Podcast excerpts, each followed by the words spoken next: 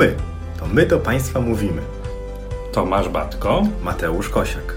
My jesteśmy lekarzami, twórcami portalu eduson.pl I postanowiliśmy trochę urozmaicić portal eduson.pl i zamieścić na nim podcasty.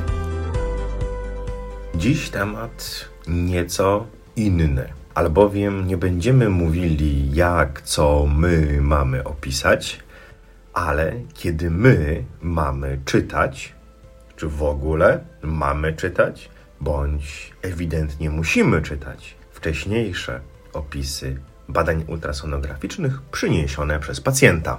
Bywa tak, że pacjenci w różnych odstępach czasu od minionego badania USG przychodzą na badanie kontrolne do innego lekarza z różnych powodów. Bardzo często czynią to dlatego, że chcą skontrolować tego poprzedniego lekarza, czy aby na pewno on widział tą zmianę, patologię, którą opisał, albo czy rzeczywiście nic tam złego nie było.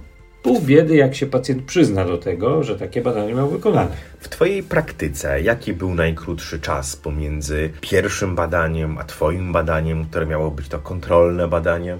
Tego samego dnia, panie doktorze, bo my dwie godziny temu byliśmy z synem na badaniu USG i tu pan doktor opisał taką zmianę i chcielibyśmy sprawdzić, czy to rzeczywiście tak jest i co z tym fantem zrobić. U mnie 5 godzin pomiędzy badaniem wcześniej wykonanym, a tym, które moje miało być, było tym badaniem kontrolnym. Ciężko nam udźwignąć ciężar opieki zdrowotnej nad społeczeństwem w obliczu takich zmian, kiedy to ten sam zdrowy pacjent angażuje w celu udowodnienia swojego zdrowia dwóch lekarzy w ciągu jednego dnia.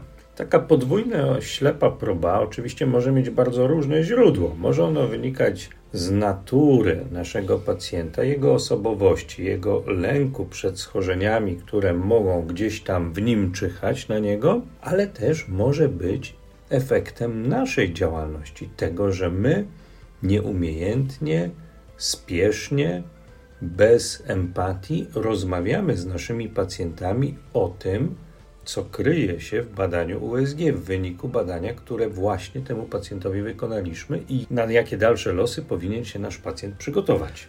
Czyli, że z powodu pośpiechu, braku wystarczającego zaangażowania w relację lekarz-pacjent, pacjent wychodzi z poczuciem niezaopiekowania i w związku z tym chciałby być zaopiekowany. I teraz dochodzimy do tego, że zgłasza się do nas pacjent i mamy następujące wyjścia. Możemy nie oglądać tego badania, które pacjent miał wcześniej zrobione przed naszym badaniem. Możemy je przeczytać dopiero, kiedy my zbadamy, zanim napiszemy swoją opinię. Bądź możemy zbadać, opisać i dopiero potem porównać z tym, co pacjent do nas przyniósł, bądź w ogóle tego nie czytać, zostawić pacjenta z naszym opisem i z tym, który pacjent ma. Tu z góry zakładasz sytuację, że pacjent w ogóle chce ujawnić ten poprzedni wynik badania USG, bo też sam doskonale wiesz, że bardzo często pacjenci mówią: Ojej, ja zapomniałem, ojej, zostawiłam w samochodzie, ojej, pan doktor mi w przychodni zabrał ten wynik. Ale przepraszam, że wyjdę słowo, bo to jest cały teatr. Oczywiście. Pacjenci, które, pacjentki, które przychodzą na sonomammografię, nagle cudownie po badaniu w torebkach swoich odnajdują ojej, a tu mam opis wcześniejszy, może pan doktor zechce porównać? No, więc wychodzimy z założenia, że pacjent jest gotowy nam udostępnić swój wynik i my musimy powziąć decyzję. Chcemy się z nim zapoznać przed badaniem, po badaniu lub wcale, tak jak powiedziałeś. Jaka jest Twoja taktyka? Moja taktyka jest następująca. Ja nie chcę czytać opisów wcześniej wykonanych badań przed swoim badaniem. To jest moja taktyka. Z kilku względów. Co ma być, to i tak będzie. Co mam znaleźć, to i tak znajdę. A obawiam się czasami, że znajdę rzeczy w opisie, których nie znajdę w moim badaniu. I że ten wgląd we wcześniej wykonane badanie będzie dla mnie o wiele bardziej konfundujący niż pomagający. Pacjenci często mówią, to pan się nie chce sugerować. A ja sobie w głowie myślę, nawet nie sugerować, ale nie chciałbym, żeby te wcześniejsze badania mi namieszały. Albowiem z doświadczenia wiem, że może się okazać, że to, co jest zmianą ogniskową w tarczycy, de facto jest węzłem okołotarczycowym. To, co jest torbielą nerki u dziecka, de facto jest niskoechogeniczną piramidą nerkową. To, co pacjent chce kontrolować jako naczyniak wątroby, jest więzadłem obłym bądź ogniskowym stłuszczeniem i tak No widzisz, tutaj się różnimy między sobą i całe szczęście, bo ja przyjmuję zazwyczaj taką taktykę, jeśli pacjent chce udostępnić swój wcześniejszy wynik, że go czytam.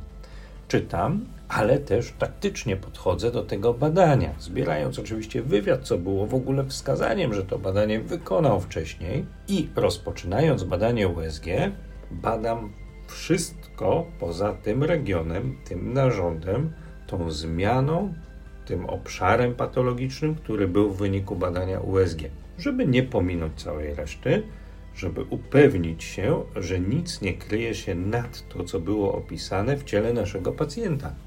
A na koniec oglądam te zmiany, które były opisane w poprzednim badaniu USG. Jeśli moja wiedza, moje doświadczenie, moje przeświadczenie kliniczne mówi mi o tym, że poprzedni wynik nie do końca odpowiadał rzeczywistości, to w sposób spokojny w trakcie badania, od razu oszczędzając nieco czasu na wizytę naszego pacjenta, tłumaczę, jaki jest mój punkt widzenia, z czego może wynikać poprzedni opis i jak należy teraz postąpić z tym, co my napiszemy w badaniu USG.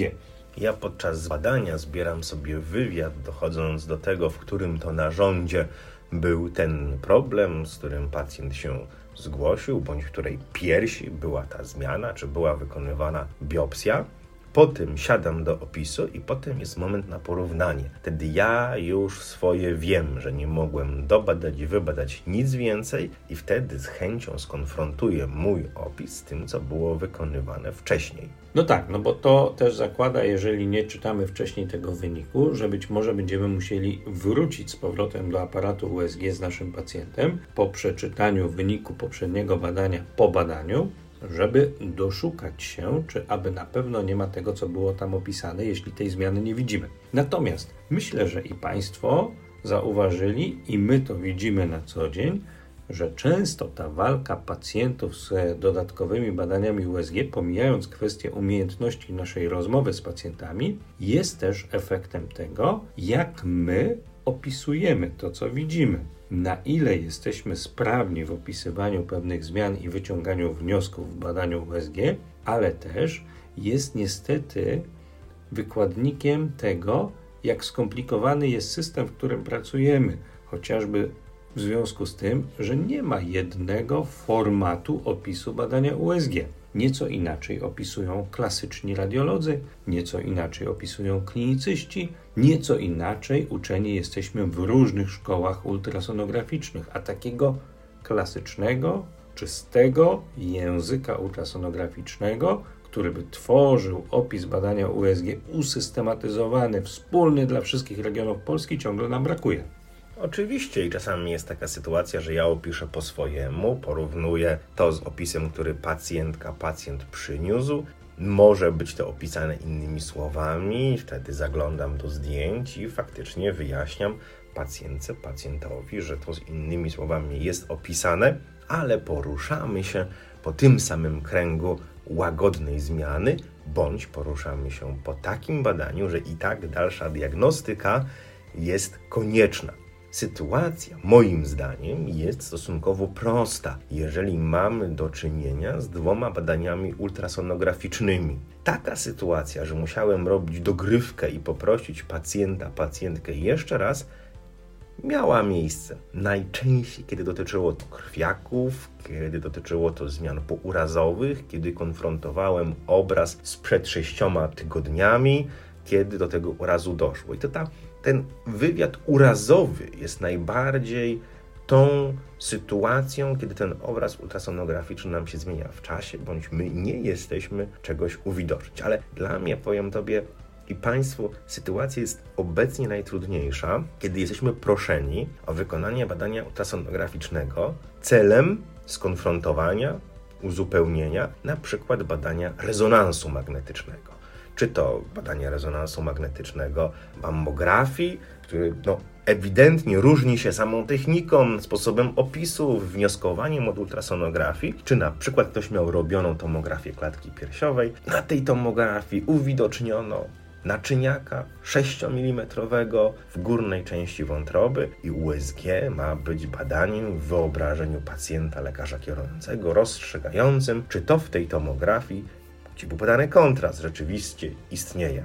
Czasem jest to skutkiem tego, co znajduje się w wyniku badania rezonansu czy tomografii komputerowej, gdzie zawiera się jasna, rzeczowa informacja, że dalsza kontrola czy dalsza ocena zmiany powinna mieć miejsce za pomocą badania USG, bo często tak bywa, że to USG odgrywa nadrzędną rolę, ale nie zawsze pacjent ma tego świadomość, że badanie USG w niektórych sytuacjach jest mniej czułe, mniej swoiste, nie jest w stanie dotrzeć do pewnych obszarów ludzkiego ciała, i zobaczyć to, co było opisane w badaniu rezonansu. To rzeczywiście jest sytuacja kliniczna, która nam sprawia dużo problemów. Bez względu jednak na to, co sprawia, że nasz pacjent przychodzi na ponowne badanie USG w bardzo krótkim odstępie czasu, wykonując podwójnie, potrójnie lub poczwórnie ślepą próbę, to myślę, że oczywistym dla wszystkich nas jest to, że nasze zadanie polega na tym, żeby rzetelnie, uczciwie, z empatią porozmawiać z naszym pacjentem,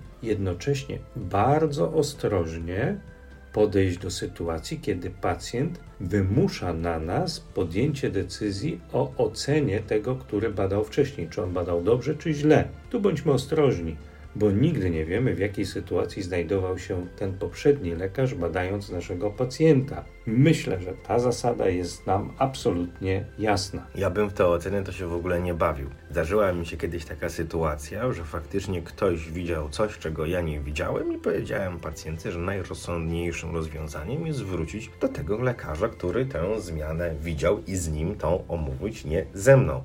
Ja rzetelnie, uczciwie piszę, jak ja to widziałem, ewentualnie mogę zajrzeć drugi raz to samo miejsce, zrobić dogrywkę, skorygować, nie ma żadnego problemu, ale jeżeli jest coś, czego ja nie mogę znaleźć, a to się pojawiło na wcześniejszym opisie, podejmuję decyzję o tym, że zachęcam tę pacjentkę, aby zgłosiła się do tego lekarza, który to opisał przede mną. Jeżeli mamy faktycznie podejrzenie, że pacjent, pacjentka ma jakieś opisy, gdzieś je skrywa, nie chce pokazać, napiszmy wprost wskazane porównanie ze wcześniej wykonanymi badaniami ultrasonograficznymi czy obrazowymi, bo nawet jeżeli my czegoś nie widzieliśmy, bo takie były warunki badania, prosta rzecz, u innego kolegi pacjentka była z wypełnionym pęcherzem moczowym, miał szansę ocenić ścianę, u nas pacjentka jest z opróżnionym pęcherzem moczowym, nie mamy takich samych warunków, to niech ta nasza adnotacja o konieczności porównania będzie triggerem, żeby pójść drogą tego badania, które tę patologię wykazało.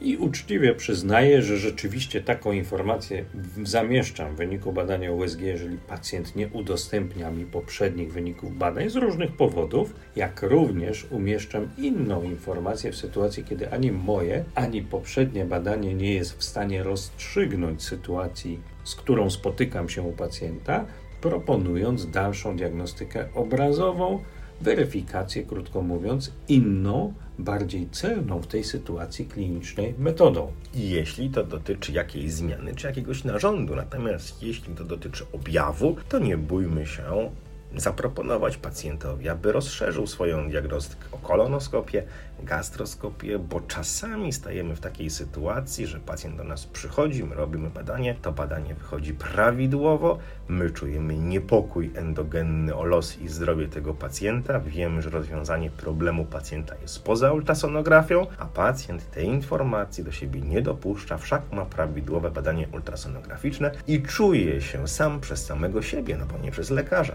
zwolniony z kolonoskopii. No i nie zapominajmy, że tak naprawdę ponad połowa naszego sukcesu w diagnostyce obrazowej, jaką jest ultrasonografia, zależy od naszej umiejętności rozmowy z naszym pacjentem, czego i Państwu, i sobie życzymy. Warto rozmawiać. Powodzenia. Do usłyszenia.